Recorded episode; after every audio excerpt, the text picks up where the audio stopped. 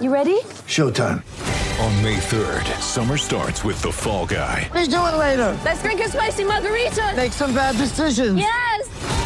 Audiences are falling in love with the most entertaining film of the year. Fall guy. Fall guy. Fall guy. That's what the poster said. See Ryan Gosling and Emily Blunt in the movie critics say exists to make you happy. Trying to make it out? Nope. Because I don't either. It's not what I'm into right now. What are you into? Talking. Yeah.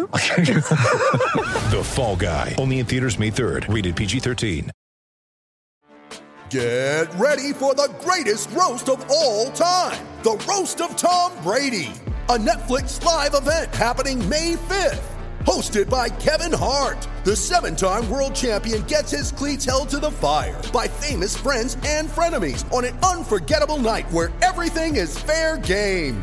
Tune in on May 5th at 5 p.m. Pacific time for the Roast of Tom Brady, live only on Netflix. Coming to you from Classic City, the capital of the Bulldog Nation. it's time for another edition of the podcast designed for the most die-hard Georgia fans in the country. Here are your hosts. Tyler and Curtis. What's up, guys? Welcome back to another edition of the Glory UGA podcast. I'm your host, Tyler, and by popular demand, I've got both my co hosts, Charlie and Curtis, here with me today, which is not something that we are able to make happen very often. In fact, this occurrence is so rare, as you probably noticed with the intro. We have a couple of different intros that have been recorded for us with a voiceover. We have one that's for Curtis, one that's for Charlie when she's host, co-hosting with me. There's one when it's just me solo. We don't even have one where it's all three of us together. So this is not something that happens very often. So when we do make this happen, you know it's a pretty big show. And that's exactly what today's show is. This is a big one, guys. It is finally game week. We all got a little bit of a taste of college football this past weekend. It was great while it lasted. I loved every second of it. But that was just a little taste before we dive full on head first into college football this weekend when Georgia kicks things off September 3rd in Atlanta against the Oregon Ducks. So we literally cannot wait any longer. It is time to reveal our preseason predictions for the 2022 college football season. We've danced around it, guys, all offseason long. We've given you some thoughts here, some thoughts there on different teams, giving you a few win totals that we like, gone back and forth on a few different teams. But today is the day that we give you our official final hold us to them preseason predictions.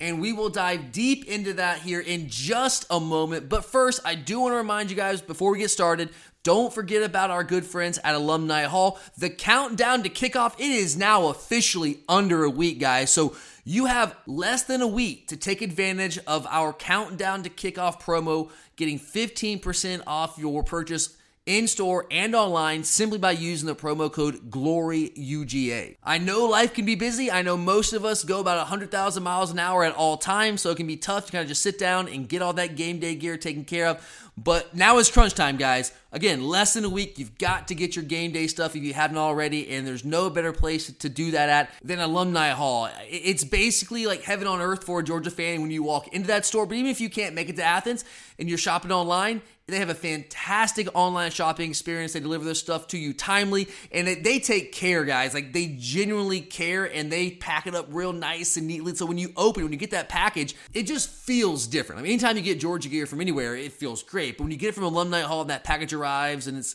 wrapped up real nice with this nice note, it just feels different. It feels special. So do yourself a favor, get that game day gear if you haven't already. They got all the different brands you can imagine. All the Nike stuff has come in, Nike Golf. Peter Millar, Johnny O, Cutter and Buck, Columbia, Southern Tide. I know a lot of you about to start firing up your tailgate, so whatever tailgate needs you have, Alumni Hall also has you guys covered there. Whatever you need for your home, to decorate for the season, to let everybody know exactly who you root for, they've got you guys covered. So again, use promo code GLORYUGA, no spaces, today through the next week, all the way through kickoff through September 3rd, and then our countdown to kickoff promotion, unfortunately, is over but you still have a little bit of time now to take advantage of it.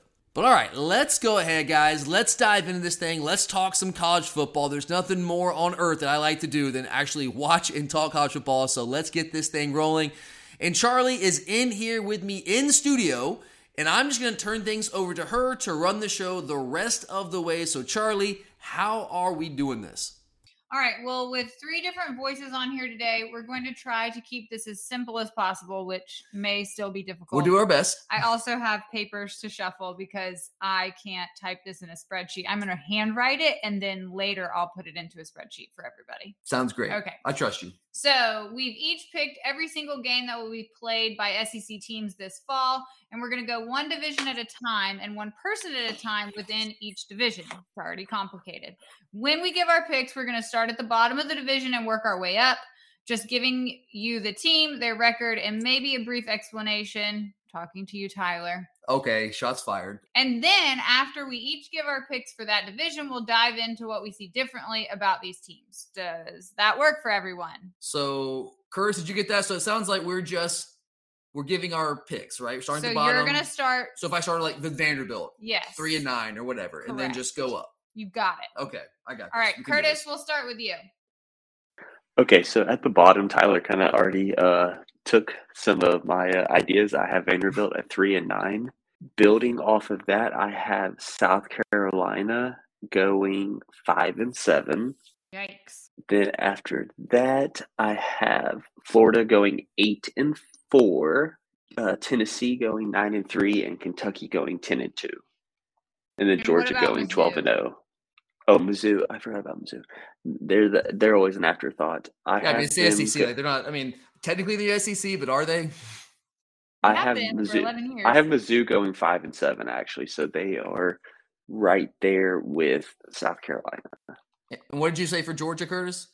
Uh, for Georgia, I have twelve and oh. zero. Twelve and zero. Okay. All right. All right. I like those. I like those. It's my turn. Or are you going? You can go. Okay, my turn. All right, let's go. Y'all ready for this? These are the picks. These are the right ones. Okay. Bottom. To Take top. note. Take note. Bottom to top. I think I can do this. All right. I've got. I'm with Curtis. I got Vanderbilt coming in at three and nine. Then I've got Mizzou. Curtis. I'm not. I mean, not that you're high on Mizzou, but I'm a little lower on Mizzou. I got them going four and eight. Uh, yikes. Eli Drinkwitz might be in a danger territory. They go four and eight. Uh, then I've got South Carolina.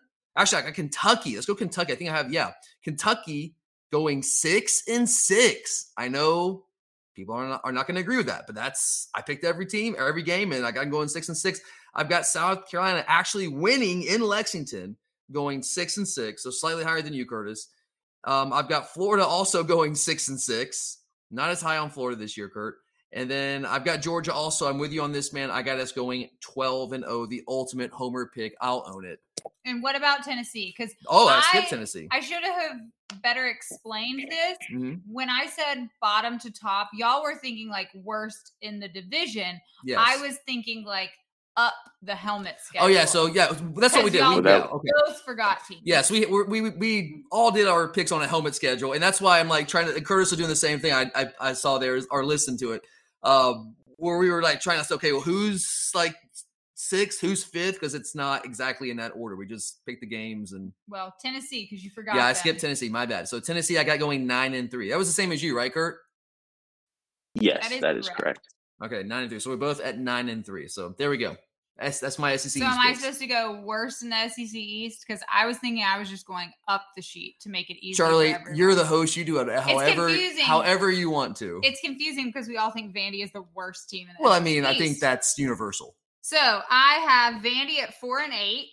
I gave them. So you one, have them beating Wake? I ha- I no, they lose that game. What You have them winning an? SEC game?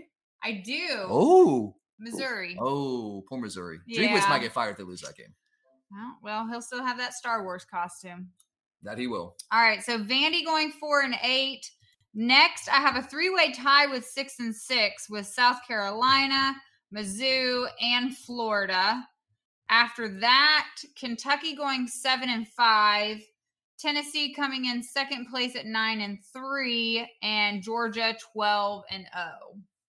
So, predictably, we all have Georgia going twelve and zero. I'm just going to ask what a lot of people listening are probably thinking which is is this a homer pick or are the dogs really going to be that good again this season curtis what do you think Um, I, I think you, I think the dogs are going to be that good this season. Realistically, when you look at their schedule outside of, say, uh, Tennessee and Kentucky on the second half, and in the first half, South Carolina and Auburn game, other than the, I mean, you can throw in Oregon too, but especially in the SEC schedule, outside of those four, they're all very winnable, or they're all they're extremely winnable, and they should be won. And then of the four mentioned, I'd be shocked. Like I don't think Tyler and I talked about them earlier.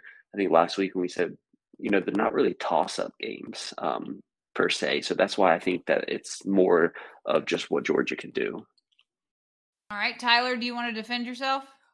I, I am not going to defend myself. I'm going to give you an explanation. I'm I, this is not a homer pick, Charlie. Yes, I'm a Georgia fan. I mean, it's fine. Like it, I think we're going to go 12 and 0. Again, we picked every single game. If we played in the SEC West, I would probably give us a lot. We probably would lose one of those games. But the fact is, we do not. And when you look at the schedule, there are games that when you go up and down the schedule, you look at and you go, "Huh, that could be a tricky spot." We've talked about them all offseason. I think Oregon. Curtis, you and I talked about this last week. We both think Oregon could be a trickier game than I think the average Georgia fan thinks. We should win that game, but it, it, it, could end up being tricky. Week one, you never really know. You saw Nebraska Northwestern yesterday. I don't think anyone really saw that coming. If you did, good for you. I guess we sh- we should have because that's kind of just what Nebraska does. But like weird things happen week one. I mean, I, I don't really see the South Carolina game as being that trap game that a lot of people think. I think it's it's been too it, there's been too much conversation around that game. I think Mississippi State could be a tricky game on the road late in the year, and maybe Kentucky. But the thing is, when you're picking, is Georgia going to lose one of those games? I can't sit here and say, oh yeah, those teams are better than Georgia. We're going to drop that game. I think Tennessee's the best team on our schedule this year that we're going to play in the regular season. But we get that game at home. If it was at Tennessee, honestly, I'd still probably give us that win, but it'd be a closer game. But I mean, I just like being intellectually honest, Charlie, people can call this a homer pick if they want, and I'm sure they will. We're a Georgia podcast. We all have Georgia going 12 and 0. So you know that's what it's going to be. And sure, I guess we look at things through our red and black glasses, but we are the significantly more talented team than every single team on our regular season schedule. That does not mean that we can't lose. More talented teams do lose from time to time. But if I'm sitting here in the preseason trying to predict what our record is going to be, how am I supposed to sit here and predict that we are going to lose to Mississippi State, that we're going to lose at Kentucky, that we're going to lose to Tennessee at home. Those things could happen, but they're far less likely to happen than I think us winning those games and going 12 0. So that's, I guess, my defense, Charlie. Good enough? Sounds good. Okay. I mean, we play in the SEC East. It's right, not that, as exactly. competitive as exactly. the West. So, I looking mean, at the schedule, I think it's reasonable to say 12 0. Yeah, I mean, you look at our picks in the East. I mean, I, I, can't remember exactly what Curtis had, but I have us going 12 0, Tennessee 9 and 3, and then I don't have another team in the in the division going better than 6 and 6. So, one of those teams supposed to beat us? Maybe, but I, I don't know. I just don't see it. All right. Well, we also all went against SEC media preseason pick and had Tennessee as the second place finisher in the East going 9 and 3 with Kentucky one step behind them. Tyler, you had Kentucky the lowest, as, which was I had Kentucky at six and six. Six and six. Yeah. Okay. Um, you went with the anti Chris Doering pick and have them, as you said, going six and 6 mm-hmm. Eh, not not not very generous there. No. I mean, again, just being honest here. So, why do you see Tennessee as clearly the number two team in the SEC over Kentucky? I mean, it's a fair question. I mean, when I say I have Kentucky going six and six, which kind of flies in the face, like you mentioned, Chris Doering, who had them what going ten and two in beating us. Like, okay, I mean, yeah, I guess I am the anti Chris Doering, but when I look at this Tennessee team, I think outside of Georgia, right? So we're saying Tennessee and the rest of the SECs, the other six teams in the league. I think that Tennessee has the one thing that the other teams in the division, not named Georgia, don't have. They have an elite unit. Okay. They have that offense. That offense will be a top 10 offense. It was essentially last year. It's going to be again this year. And I believe that elite unit, that offense is going to give Tennessee an edge in all those other games they play in the SEC East. And I, I mean, again, I, I, predict this offense to be, I, I, Curtis, like, am I crazy? This is going to be a top 10 offense almost hands down, right? Absolutely. And I think that's, especially like when I compare those two teams, that's the biggest difference. Yeah, I mean, I don't think like I know when I have Kentucky going six and six, like Tyler, you think they're gonna be terrible. Like, no, I think Kentucky is gonna be a good team. I just like when I look at Kentucky, a lot of the hype around Kentucky is built around Will, Will Levis, and Will Levis was was goodish, fine last year. I mean, and I, I will admit, I have a. T- I think that Mark Stoops is fantastic. I think he honestly, if, if a Kentucky fan wanted to make the case for Mark Stoops as like a top five coach in America, I would absolutely sit down, open my ears, and listen to that. I think he's fantastic. And that's why I'm not super confident in this Kentucky six and six pick because I just have that much respect for him and what he's done there. And I, I admittedly have like a fear that he's gonna like work his magic and, and kind of will this team to eight nine wins. But I mean, yeah, I know they won 10 games two of the last four years, but there's also a five and six thrown in there. There's an eight and four thrown in there too. It took him six seasons to get this program above seven wins. I know it's Kentucky and it takes some time. All I'm saying is that it's not unprecedented that Kentucky could go six and six or seven and five. And like people act like there's no way Kentucky can go six and six. What are you talking about? It's Mark Stoops. Yeah, he's great, but it's still Kentucky football. And I'm just not a believer in Will Levis. I don't think they're elite at anything. They're going to be good on defense because they're always good on defense. You got guys like Justin Rogers, Octavius Oxendine in the front seven. JJ Weaver's a good pass rusher. I just don't believe the offense, especially Sans Wan'Dale Robinson. He really honestly, he covered up for a lot of the issues they had offensively last year. I think there's going to be more put on Will Levis this year. Chris Rodriguez, I I, I would have had them going seven and five. Let me just say, I would have had them going seven and five and beating Florida in week two. But with the Chris Rodriguez suspension, this four game suspension open the season, I had to go back on that. I think he's that important that offense. I think you're going to put more on Will Levis to win that game. And I just don't see them going on the road at Florida without Chris Ro- Chris Rodriguez and winning that football game. So that dropped them back a step to six and six. But I think Tennessee just has they have questions on defense for sure, but they have an elite unit. Plus, they get Kentucky at home. They beat Kentucky on the road last year. They get them in in Neyland Stadium this year. I got I think Tennessee clearly is the number two team in the division. All right, so Curtis, what's your reasoning for Tennessee over Kentucky besides having a top ten offense? Um, I, well, I think you also have to look at it as they get, uh, as Tyler kind of mentioned, they get Kentucky at home, and I think that's going to be the biggest thing, especially in the second half of the year. Um, as I think Tennessee's defense is their weakness, yes, but it gives that defense time to get going. Um, so I think end of the you know end of the year type game um, going into Week Nine at Tennessee, it's a tough place to play, especially with that offense. If they're able to get any momentum, it's going to be hard for Kentucky to stay in that game. All right. Next up, let's talk Florida. We all had Florida going either six and six or seven and five. So is this just another homer take because we all hate Florida, or will this actually be another year to forget for Florida fans? Will they want to forget? A lot of those recently. Again? Um, Curtis, why won't Florida be a contender in year one of Billy Napier's tenure? I think you just have to look at the schedule. Um, realistically, first off, uh, when you look at the West, you have their forever opponent LSU, and then you also draw A and M, which I think could be a very difficult game. Um, so I think both of the games against the West this year are losses. Um, and then even Week One against Utah, I know it's at home, but Utah, a more experienced team, um, game one under Billy Napier, it's hard to really know what Florida is going to do. Um, I don't. He hasn't been there. He hasn't been in this experience at Florida. Um, I think there's a lot of unknowns, and I think Utah's more of a proven team going into that game. And then um, week four at Tennessee, I just think that you know the first three games are at home. Their first road game of the year is going to be in Knoxville against a really good offensive team. I think this spells trouble for them. All right. Tyler, is there any way Florida goes better than seven five seven and five? Better than seven and five? Right. Well, I have them at six and six, so that's a stretch. I mean, that's like that's two games better than what I have them. Um, I think they can go seven and five reasonably. I have them losing the last game of the year at Florida State. I mean, I don't. Curtis, did you watch the Florida State Duquesne game at all yesterday? Uh, I tried a little bit, but they weren't any. It was just yeah, it's I mean, hard it to watch those. Yeah, I, I watched the first half because I had a little bit of money on that game. I just kind of want to see what Florida State had. You can't really take much from that, but I just think Florida State is further along in the Mike Norvell tenure than obviously Florida is in the Billy Napier tenure. I think there's gonna be more of a transition for, for Florida than there is for the Noles. That game's at Florida State. Could they beat Florida State? Yeah, they they kind of own Florida State of late, but I'm to give Florida State the win there, and that's reasonable. You mentioned the Utah game, Curtis. I've already got money on Utah to go into Florida and win that game. I feel very, very strongly about that. It, they could win that game, though. I mean, it's not out of the question. I mean, it's they're coming down to the south. Gonna be hot. I know it's at night, but it's still gonna be humid, tough. It's a tough game. But I mean, look, I don't, I don't think they're gonna beat Tennessee. Uh, they're at Tennessee. I don't see that happening. I don't. I mean, get LSU at home, maybe. We'll get to LSU later. Uh, I don't know how you feel about LSU, Curtis, but I'm a little bit higher on LSU than the average person out there. So I got LSU win that game. That's maybe one four could get at home.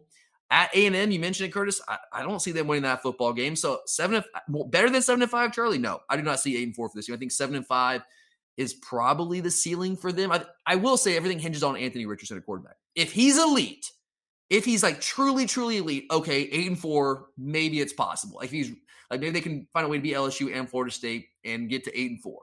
All right, maybe. But if he's like if he's just really good at times and really bad at times, like he has been his entire career to this point, then yeah, I think six and six is probably the better bet. That's kind of what I'm leaning on right here. They don't have anyone that scares you at receiver. and it's going to have to be him. And if, if he is that guy, if he is him, then cool, good for them. But I, I right now I've just seen far more of him being an inconsistent player than being an elite player. I can't go that far yet. All right.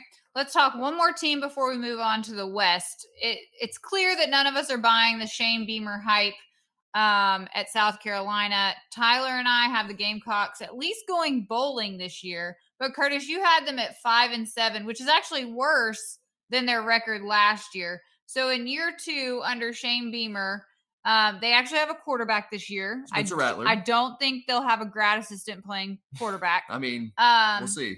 So why will the Cocks finish with a worse record in 2022? Who wants to take this one first? Kurt, you want to take that? Yeah, I'll take it. Um, I think a lot of it comes down to I know we're not as high on the East as some people, but when you look at the schedule, I think that um, week two is a real tough game. Going to Arkansas is uh, going to be a very difficult game, especially draw from the West that more than people realize. Um, I, mean, especially coming off last year, Arkansas returns a lot of players. I know they lost Treylon Burks, but they play a physical type game, um, especially at Arkansas, the crowd can be very loud. Um, and so I think already come week three, they're going to be one and two, and then you're at Kentucky, then you draw A and M from the West, and then you're at Florida and at Clemson. And yes, you get Tennessee at home, but I don't think that's going to benefit you any. Um, I don't think they can score enough to compete with them. Yeah, I, I agree with you, Curtis. And like I have them six and six, one exact same as last year. I think they're going to be. This is one of those weird situations where I think they're going to be better. They think the team will be better than the South Carolina team last year, but they're also not going to luck into having Auburn and Florida basically quit and, be, and, deal with a bunch of injuries late in the season and get both those games at home and find a way to win those games, get to a bowl game. That's really what happened last year. That was a four and eight team. That was a, that was a four and eight caliber team at best last year. And I'll give them credit. They they found a way to get it done, but Auburn, Bo Nix was out. They had basically quit at that point. There's a lot of inner turmoil in that program. We know what was going on with Florida. They had clearly quit. There's no doubt there. And they find a way to win those games. They sneak into a bowl game and they beat a North Carolina team who was not excited to be there. much higher expectation. That was a top 10 program the preseason. And they're sitting there playing, I think it was in the Belk Bowl and South Carolina was just – just incredibly excited to be there. And it's a classic bowl game scenario where the team that's motivated comes out and wins a football game. It's a team that had higher expectations and is not excited to be there. So I know they finished strong, and that's generated a lot of hope along with Spencer Rattler coming over. And people love Shane Beamer and all the videos this guy does. I mean, whatever, good for him.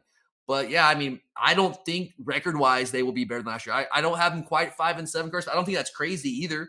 Uh, I mean, we're just one game different there. I mean, they could certainly miss a bowl. I have them honestly. I, the swing game I have for them is Kentucky. I have them winning at Kentucky. A little bit of a surprise pick there because I'm just not as high on Kentucky, and I, I, think Carolina has a better, probably a better quarterback in that game, and honestly have more talent than Kentucky does up and down that roster. We'll see. I mean, Kentucky could easily win that game though. If they do, yeah, they go five and seven. I think it's the only game that we probably have different, Curtis. But yeah, six and six. I don't see much of an improvement from last year, Charlie, record wise. When you need mealtime inspiration, it's worth shopping Kroger, where you'll find over 30,000 mouthwatering choices that excite your inner foodie. And no matter what tasty choice you make, you'll enjoy our everyday low prices, plus extra ways to save, like digital coupons worth over $600 each week. You can also save up to $1 off per gallon at the pump with fuel points. More savings and more inspiring flavors make shopping Kroger worth it every time. Kroger, fresh for everyone. Fuel restrictions apply. Mother's Day is around the corner. Find the perfect gift for the mom in your life with a stunning piece of jewelry from Blue Nile. From timeless pearls to dazzling gemstones, Blue Nile has something she'll adore. Need it fast? Most items can ship overnight. Plus, enjoy guaranteed free shipping and returns. Don't miss our special Mother's Day deals. Save big on the season's most beautiful trends. For a limited time, get up to 50% off by going to BlueNile.com. That's BlueNile.com. You're a podcast listener, and this is a podcast ad. Reach great listeners like yourself with podcast advertising from Libsyn Ads. Choose from hundreds of top podcasts offering host endorsements, or run a reproduced ad like this one across thousands of shows to reach your target audience with Libsyn Ads. Go to libsynads.com now. That's L I B S Y N ads.com. All right. Let's go over to the West now. Do we want to start from the bottom of the division? As in worst You're record? the host, Charlie. You make these we'll, decisions. We'll do it the same way. We'll start with the worst record in the SEC West. Curtis, you go first. Worst record in the SEC West. I believe. Okay, I believe it is uh, Mississippi State, and I have them going six and six. Following them, I have. Sorry, now the schedules are really messed up. All right, following them, I have Ole Miss actually tied with Mississippi State at six and six, also. And then following that up, I have Arkansas at nine and three. Wow. Okay. A and M at ten and two.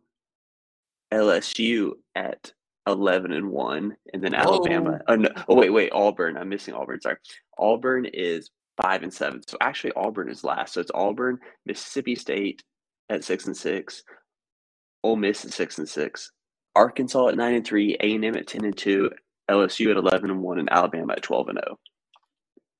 Oh. All right, eleven and one for LSU, Curtis. I like that, man. I actually love that. All right, so my turn, Charlie. Yes. Okay. All right, Curtis.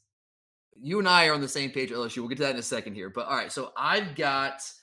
I'm with you. I've got Auburn at the bottom of the SEC West. Um, I'm a little bit lower on them than you are, though, my friend. I got them going four and eight. I mean, he's going to be gone by if, if that works out that way, he's gone midseason. Yeah, I mean, Harsin's gone. So then four and eight. Um, I then have, and after that, there's a big jump. I've got Ole Miss going eight and four. Mississippi State, a little bit higher on them than you, Kurt. I got them going eight and four, the Bizarro Dogs. And then I've got Arkansas at nine and three. I got A and M also at nine and three. Technically, I have A and M. I have Arkansas ahead of A and M because I have Arkansas beating A and M. I have Arkansas losing at BYU, so it's a non-con game. I have them losing there, and then I have LSU. Curse. I thought I would be the high man on LSU. You did me one better. I've got the Bengal Tigers going ten and two, and I have the Crimson Tide. I guess a little bit of a surprise pick here. Not going twelve and zero. I have Bama going eleven and one. Okay. Well, I have, let's see here. You got, oh, okay. We all have, yeah. Auburn is at the bottom of Auburn's the, the low man. West, Auburn's yes. the low man. Yeah. Five and seven. And did you see that TJ Finley won Yeah. the quarterback job over Yeah, what's his, Calzada. Uh, Calzada? Zach Calzone. Yeah. Shouldn't have transferred. I don't know. Calzada. All right, so five and seven for Auburn. Then we've got Arkansas going seven and five. Hmm. That's your hogs, Charlie. Your boy Sam Pittman. followed by Mississippi State at eight and four.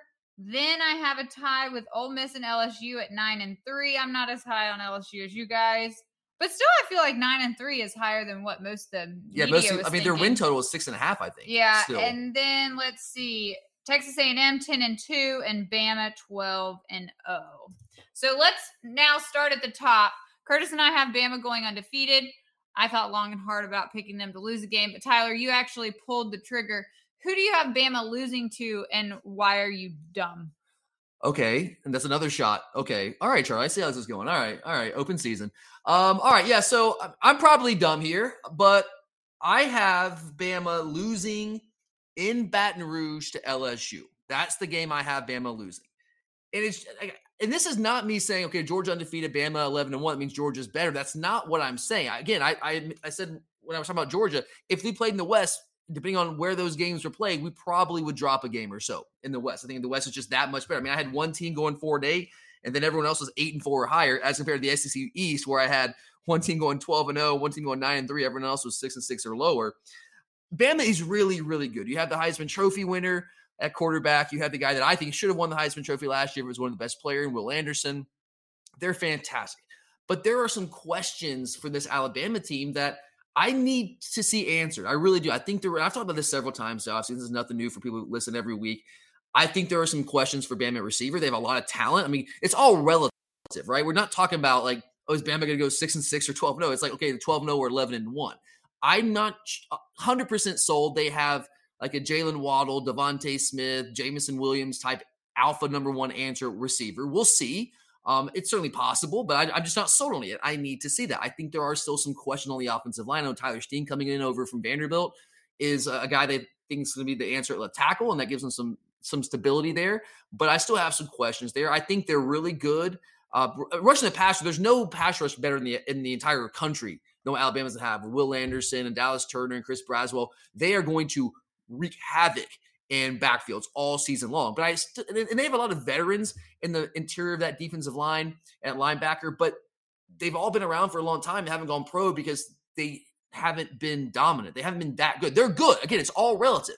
But I think this is the interior of the of a defense, a middle of the defense that can actually uh, uh, against elite teams, you can find some success running the ball against them and kind of taking the pass rush equation out of out of the out of the deal. So I mean, I I am very high on LSU. I'm sure Charlie you probably have a question about them. I'll go to them more in detail here. I just think that's a really tough place to play.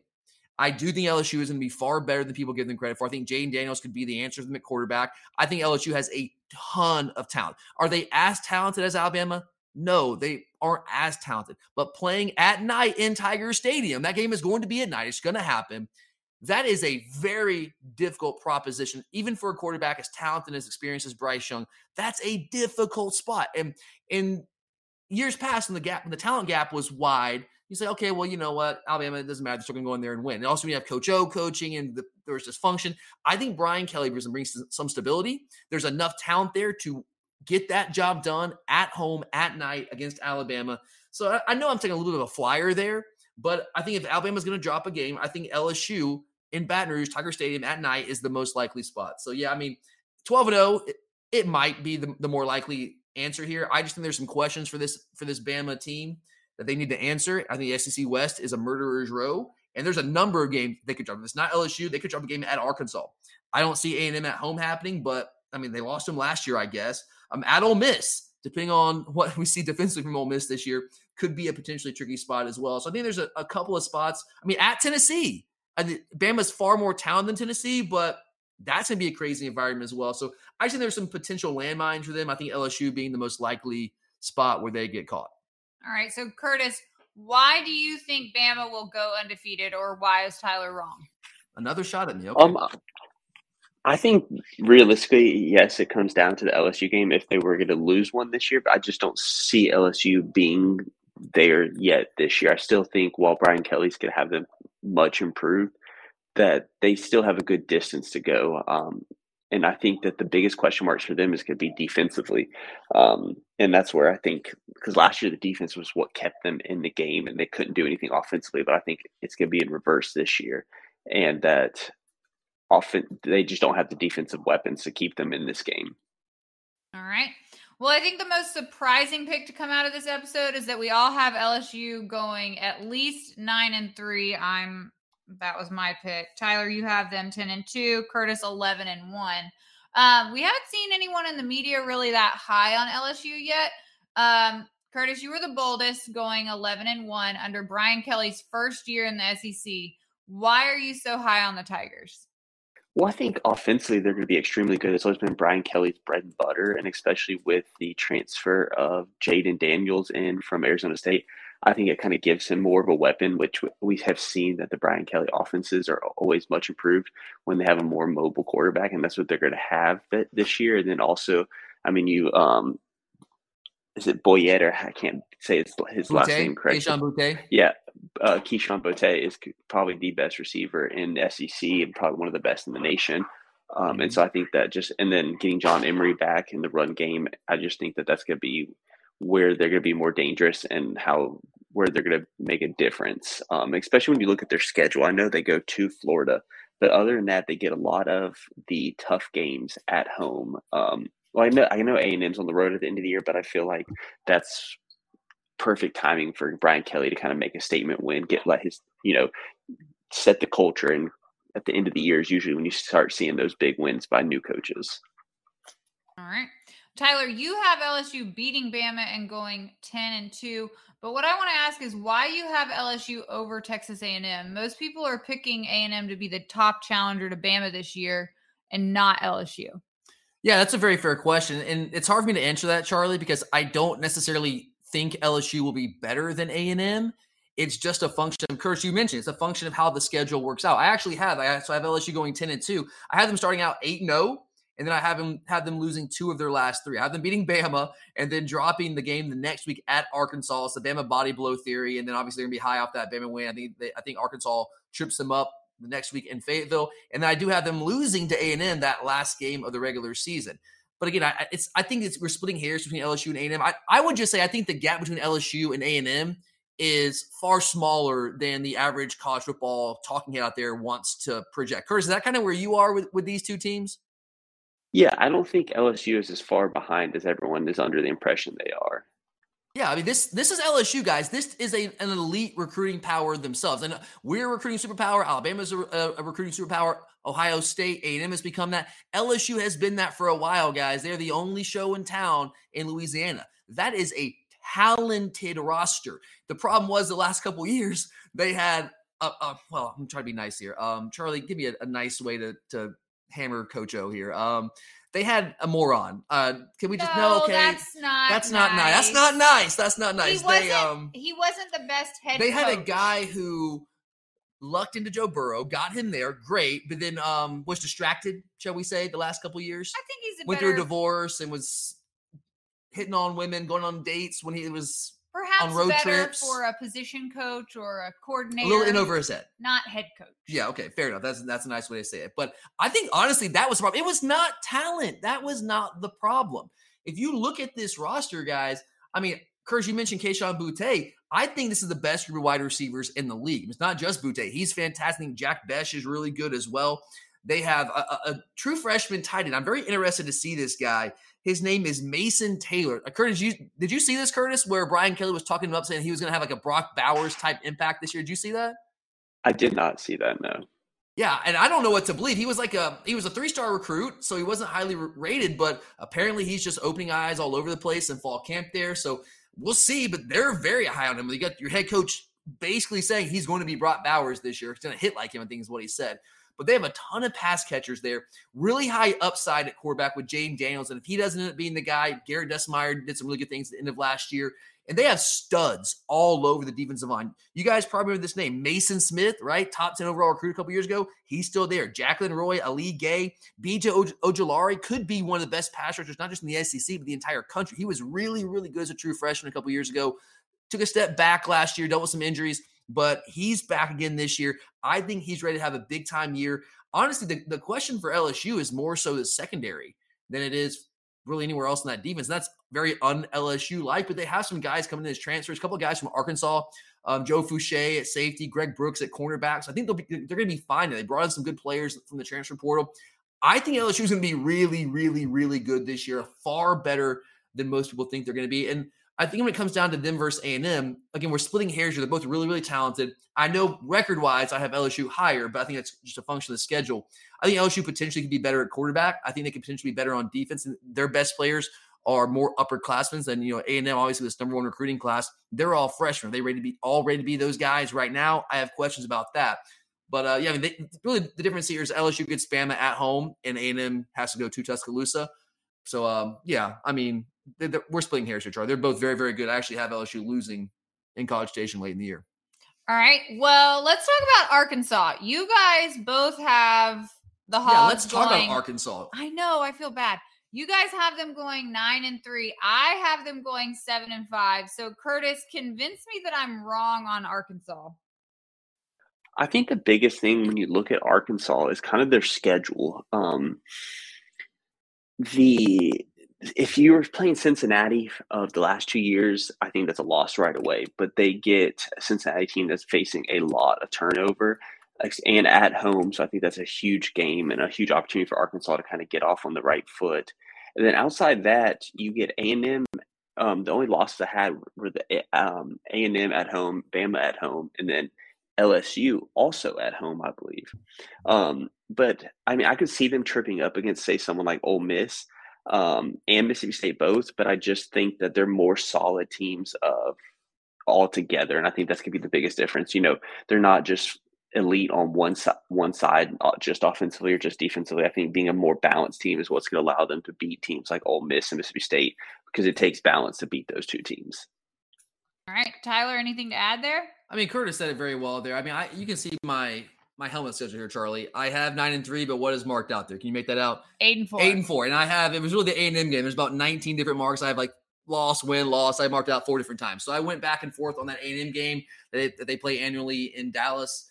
There at Jerry's World. So, I mean, I could see Arkansas being 8 14. I think that at BYU is a very difficult game for them. I, I, have them losing that game. That's a game they could win. There's a lot of like a ton of toss up games for Arkansas. I mean, when I look at Arkansas' schedule, there's very few games where I say, okay, that's an automatic loss. Like maybe, I probably Bama, right? That's probably an automatic loss. Outside of that, I do not see any more automatic loss. I think there's a lot of toss up games here. So, yeah, I mean, they they I have them beating Cincinnati. I guess they could potentially lose that game at home. I think they're going to win that game to open the season. I actually have some money on that game already. A&M, that's the ultimate toss again. They beat A&M last year. I think A&M has more overall talent, but as you were saying, Curtis, Arkansas is more established. They have an identity. They have more continuity with both coordinators coming back this year. At Mississippi State, I have them losing that game. That's another game they could easily win. I mean, they could be lower than nine and three. Charlie, you could be right. I think they could be higher. They could be maybe ten and two depending on how some of these games work. I actually have LSU. That's one of the games I have LSU dropping is um, in Fayetteville. So yeah, I mean there there's some games here that could go either way, but when you have a lot of toss-up games like that, what do I like to lean on? I like to lean on continuity, and I like to lean on identity, and I like to lean on leadership and returning stars. And Arkansas checks every single one of those boxes. So I think Sam Pittman, your boy Charlie. I mean, I'm, he's got to be very disappointed in you right now. I, think, I know. I feel bad. I'm I mean, I, I respect you being intellectually honest, though, Charlie. But I, I uh, yeah, I like the Hogs. I like what they bring to the table this year. I, they're not a contender to win the division, but I think they're a contender to be potentially the number two team in the division, right up there. You're a podcast listener, and this is a podcast ad. Reach great listeners like yourself with podcast advertising from Libsyn Ads. Choose from hundreds of top podcasts offering host endorsements, or run a reproduced ad like this one across thousands of shows to reach your target audience with Libsyn Ads. Go to libsynads.com now. That's L I B S Y N ads.com. You're a podcast listener, and this is a podcast ad. Reach great listeners like yourself with podcast advertising from Libsyn Ads. Choose from hundreds of top podcasts offering host endorsements, or run a reproduced ad like this one across thousands of shows to reach your target audience with Libsyn Ads. Go to libsynads.com now. That's L I B S Y N ads.com. You're a podcast listener, and this is a podcast ad. Reach great listeners like yourself with podcast advertising from Libsyn Ads. Choose from hundreds of top podcasts offering host endorsements, or run a reproduced ad like this one across thousands of shows to reach your target audience with Libsyn Ads. Go to libsynads.com now. That's L I B S Y N ads.com. All right. Um, two more teams I want to talk about in the West, and then we'll try to get out of here. Tyler, you and I are both higher on Mississippi State than Curtis. We have them going eight and four. The win total is six and a half. So why are you higher on state than the average person? Yeah, you mentioned the win total, six and a half, Charlie. I have spent the last three months, the entire summer, just staring at that daily and say, man, I really want to put some money on Mississippi State to go over six and a half. But the problem is the reason I haven't actually done that yet, and I still can, I guess, technically, I have a couple days left I haven't done it because they play in the SEC West. This is Murderers Row. This is the toughest division on college football. And I, am not confident in this eight and four pick, but I'm am higher on Mississippi State on the Bizarro Dogs than your average person. I've said this a couple times in the offseason. If you go back and look at this team last year, they were this was a, like statistically speaking, this was like a nine and three caliber team last year. They were plus twelve fifty in their total yardage margin, which was better than like Michigan State, better than Tennessee, better than Kentucky, better than all these teams who finished better records than them, and have a and are viewed much more favorably coming into this season. I don't think a lot of people realize that Mississippi State, statistically speaking, was really, really good last year. Um, they're also top 20 in Bill Connelly's returning production numbers from a year ago. So this team was really good last year. They returned a ton of production from that team last year. They just is they were like Nebraska light. They weren't quite that bad in terms of like inventing ways to lose games, but they weren't that far off. They lost a game to Arkansas last year in Fayetteville, where they beat Arkansas up and down that field. I watched that game while they were playing last year. I've watched a couple times in the offseason. Like Mississippi State wins that game like nine times out of 10. But they had a kicker who missed four easy field goals and cost them that game. They opened up tryouts, open tryouts on campus for a kicker right after that. They've solved the kicker issue this year. They went out, transfer portal, gave a scholarship to a guy. You don't, I don't expect that to be an issue again this year. You got Will Rogers coming back in his third year as a starting quarterback for Mike Leach. And Mike Leach, historically, when you have a quarterback around for three years, those have been big seasons for Mike Leach offenses. And I think that's going to be the case this year. They it's strange. People think of this Mike Leach offense as being like this, you know, high flying aerial attack, air raid type stuff. And it's still an air raid offense. It's, it's become much more with how teams defend them with the drop eight tactic. It's been, become much more of a ball control passing game. So don't run the ball at all, but it's a ball control, short, intermediate passing game, and they just bleed the clock. And um, it, it, they just get first downs and keep churning churning the yardage over and over and over. And I think defensively, they have a lot more talent than I think most people realize. I think Mississippi State eight and four is a, is a really solid pick. In fact, I'm I'm kind of talking myself into this, Charlie. I think I might go put some money on this right after this game, after this this episode. All right. Well, Curtis, you have Mississippi State going six and six. So why is Tyler wrong, and why should again? He, and why should he not put money on this? Oh my god. Well, I think with Mississippi State, the biggest thing is once again you kind of look you look at their schedule first off. You have Alabama, Kentucky. I see Tyler's not as high on Kentucky as I am. I think while um, Mississippi State has a better offense than Kentucky, I think Kentucky's more balanced attack is gonna what is gonna what's gonna be the difference maker in that game and allow give Kentucky the edge at home, especially with that environment. And then they're also at LSU in Week Three, so I think those are three extremely tough road games. That's gonna be hard to expect them to come with um, wins out of those. And then I think A and M is a better team. Um, I think Arkansas is a better, more balanced team, as I've been talking about. And I think it takes balance to beat Mississippi State. And then also, I think I have them. I do have them losing to Georgia. And so to me, it's the three tough road games, and then the three tough opponents that are more balanced and I think more talented at home against Mississippi State. All right. That's that's fair, Curtis. That's reasonable. Not. I can't really argue with that. Honestly, like I realize that I'm higher on Mississippi State. I'm looking at my at this helmet schedule right now. I do. You mentioned LSU. I had them losing that game. I have them. Uh, I do have them beating Arkansas at home because they should have beaten Arkansas last year. That's an ultimate revenge game. I do have them winning at Kentucky, Curtis. I, I that's fully 100 percent a a um a swing game. That we'll see what happens there. Um, Auburn, everyone's gonna beat Auburn this year. Uh, and I have them. I have them beating Ole Miss. And, and, Charlie, you can see this again here. You're here in studio. I have marked that out a couple times as well. So I, I you're not wrong, Curtis. Like that's entirely reasonable. I had them go. I went back and forth on them losing or beating Ole Miss. I, I landed on them ultimately winning that game, but like seven and five is certainly very possible. Six and six, I, I think they're better than six and six, but it's not out of the question either. All right, and the last team I want to get to is Auburn. All three of them ha- of us have them missing a bowl game this year. Curtis, why will Auburn be the worst non-Vandy team in the SEC this year?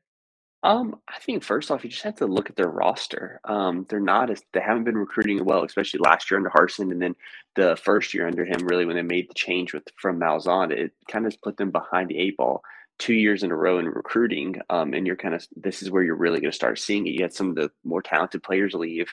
Um, I don't believe TJ Finley's going to be a difference maker quarterback. And then you look at their schedule. I know Penn State is actually I had them beating Penn State.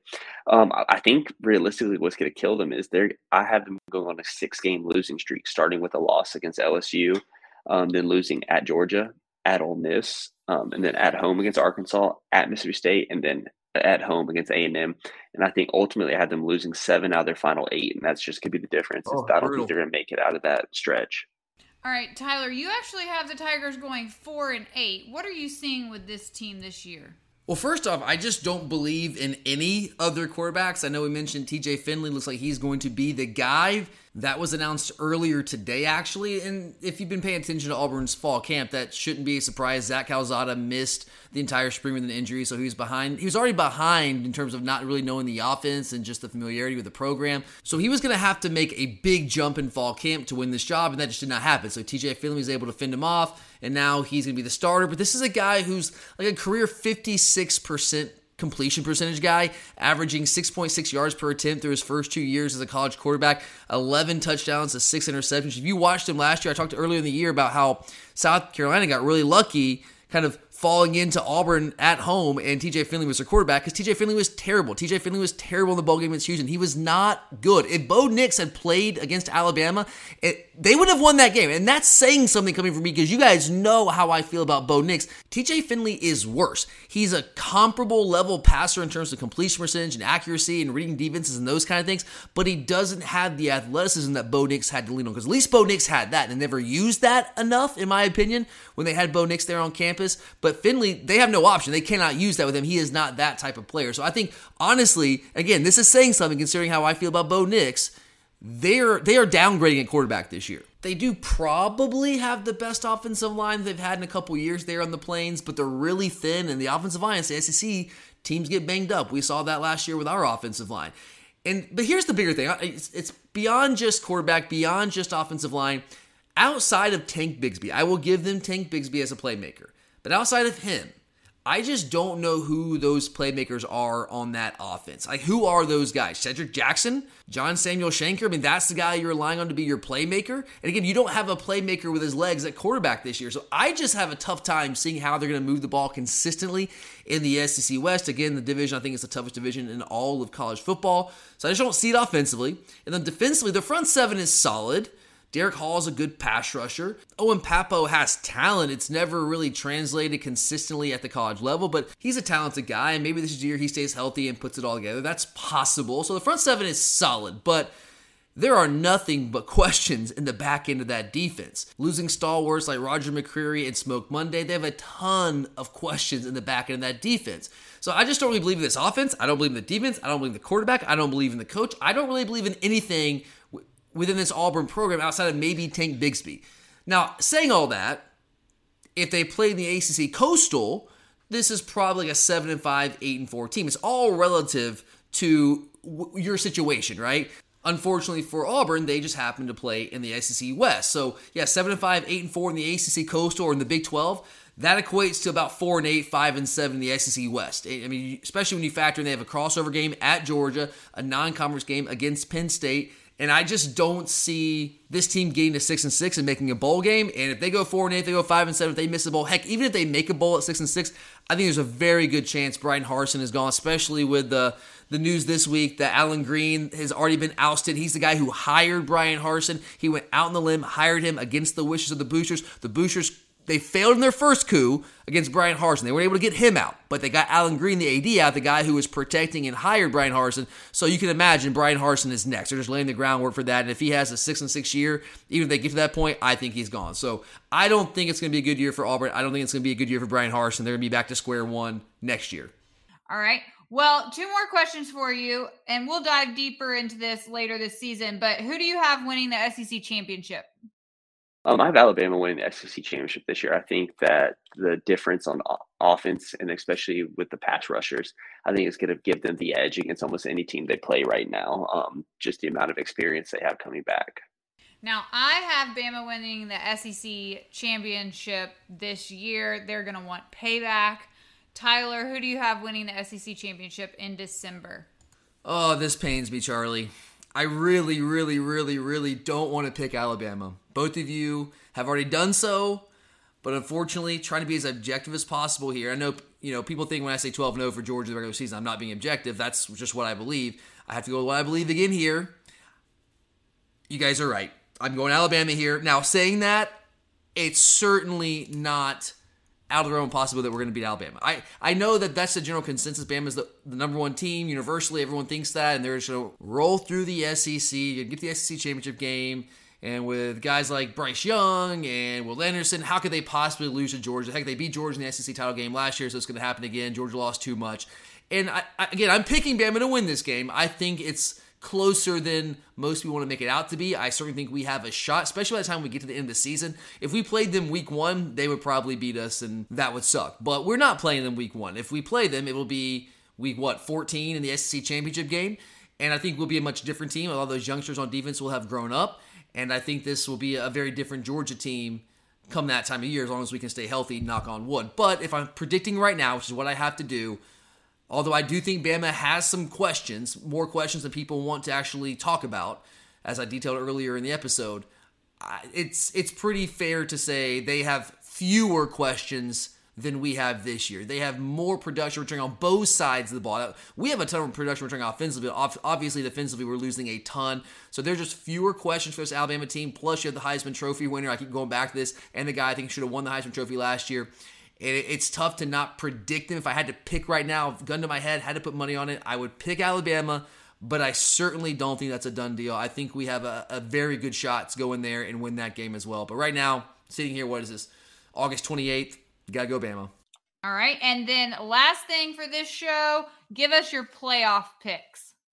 Um, playoff picks, I'm going to go with um, Alabama, Ohio State, Clemson, and Georgia. Did Georgia right. come in number four, Curtis?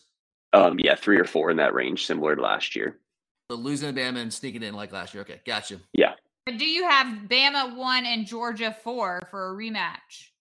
Um, I would probably go with Georgia three because I just don't think the um Yeah, I don't playoff think people committee would do will that. Which is crazy. That they, they say they, they that they don't factor that in, but they clearly do. Hundred percent, they do. All right, Tyler, who do you have in the playoffs? One, two, three, four. Okay, I agree with Curtis for the most part here. We both have Alabama winning the SEC championship game. The one difference I have with him is I do have Alabama dropping one game in the regular season. So they would be a 12 and 1 conference champion. I think it's likely that Ohio State, certainly we could see Michigan beat them. Ohio State could drop a game. I think it's likely that Ohio State probably was undefeated through the regular season, beats the little sister of the poor from the Big Ten West, and ends up as the one seed in the football playoff with Bama coming in as the two seed. I then have Georgia coming in as the three seed. I had this going undefeated in the regular season. Now, here's the thing: if we drop a game in the regular season, it's very important that we not do that because that gives us a little bit of margin for error. Like last season, playing Alabama in the SEC championship game. If, if we drop a game, we're not getting in. Like Charlie, if we end up, you know, was it what would it be eleven and two? We are not going to get in the college football playoff. We have to be undefeated in the regular season if we're going to lose to Alabama. So that's what I have happening, and I have us getting the immediate rematch this season which would probably be in the Fiesta Bowl. I don't think Ohio State, maybe Ohio State would choose if they'd be the one seed, they would get first preference. I don't think that they would choose the Fiesta Bowl, but maybe who knows. But I think we would get that rematch with Alabama, and then number four. I have the Utah Utes. I just think the Pac. I think they're going to beat Florida to open the season. I think that's going to be really big for their resume. The Pac-12 team coming on the road. I know Florida's not going to be great, but still on the road, week one, challenge yourself like that. I think they're going to beat USC at home. Even if they drop the game to Oregon, I think they come back and they win the Pac-12 title game. And I think they get to the uh, the playoffs as an as a 12 and one conference champion, and find themselves as the four seed facing Ohio State, probably in Atlanta in the Peach Bowl. All right, I have Bama, Ohio State, Oklahoma, and Utah. So we both have Utah. Curtis and I have. Wait, wait, wait, wait, wait, wait, Charlie, Charlie. I did not hear a Georgia in there. I didn't. I I did not put Georgia in the playoffs. First off, how dare you? I know it's wrong. Okay, well, explain.